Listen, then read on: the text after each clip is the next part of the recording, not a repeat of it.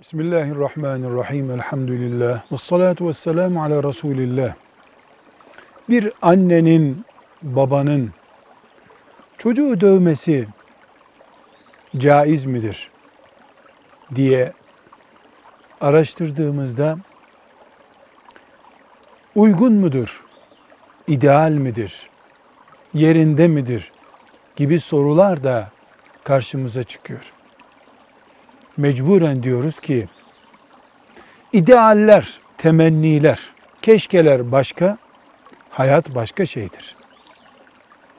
Anne kadar, baba kadar, hele hele anne kadar bir çocuğa ne devlet, ne yeryüzünde herhangi bir insan şefkatle, merhametle muamele edebilir. İnsanın doğurduğuna merhametinin dengi olamaz. Ama buna rağmen bir anne çocuk döver mi? Döver. Bir baba çocuğuna el kaldırabilir mi? Kaldırır. Hayat bunun örnekleriyle doludur. Çok nadiren hiç baba tokatı görmemiş. Hiç anne tokatı görmemiş çocuk vardır. Ufak, büyük, az, çok her anne bir noktadan sonra çocuğuna el kaldırabilir. Her baba artık sabredemeyip çocuğuna el kaldırabilir.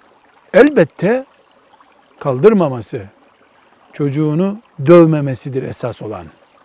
Ama insanlığın en ideal hayatını yaşaması için kurallar koyan sevgili peygamberimiz sallallahu aleyhi ve sellem içkiyi yasaklar gibi, faizi, zinayı yasaklar gibi çocuğu dövmeyi yasaklamamıştır. Neden? Bunu yasaklasaydı ona iman edenlerin sayısını azaltmış olurdu. Alkol yasak, zina yasak denir. Herkes uymak zorunda büyük bir suçu arayarak bulman lazım.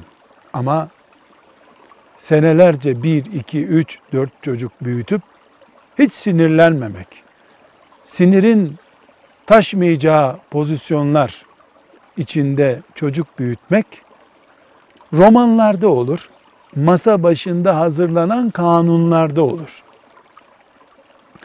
Vahiy yani insanı yaratanın gönderdiği kanunlarda gerçekler vardır. Hayat gerçekleri vardır. İşte bu gerçeğin kuralı şudur.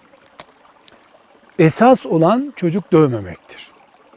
Dövmeyen baba, dövmeyen anne Resulullah sallallahu aleyhi ve selleme daha yakındır.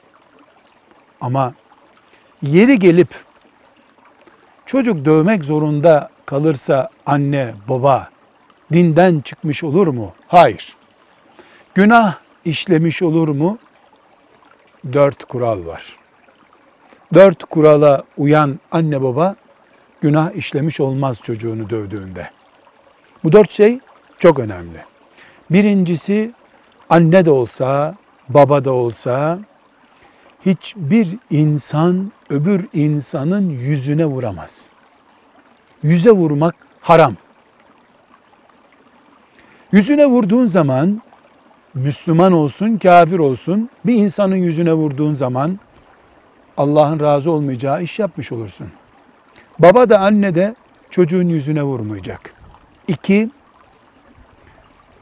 çocuğun bedeninde iz bırakacak, sakatlamaya neden olacak, organlarına da vurmak haram.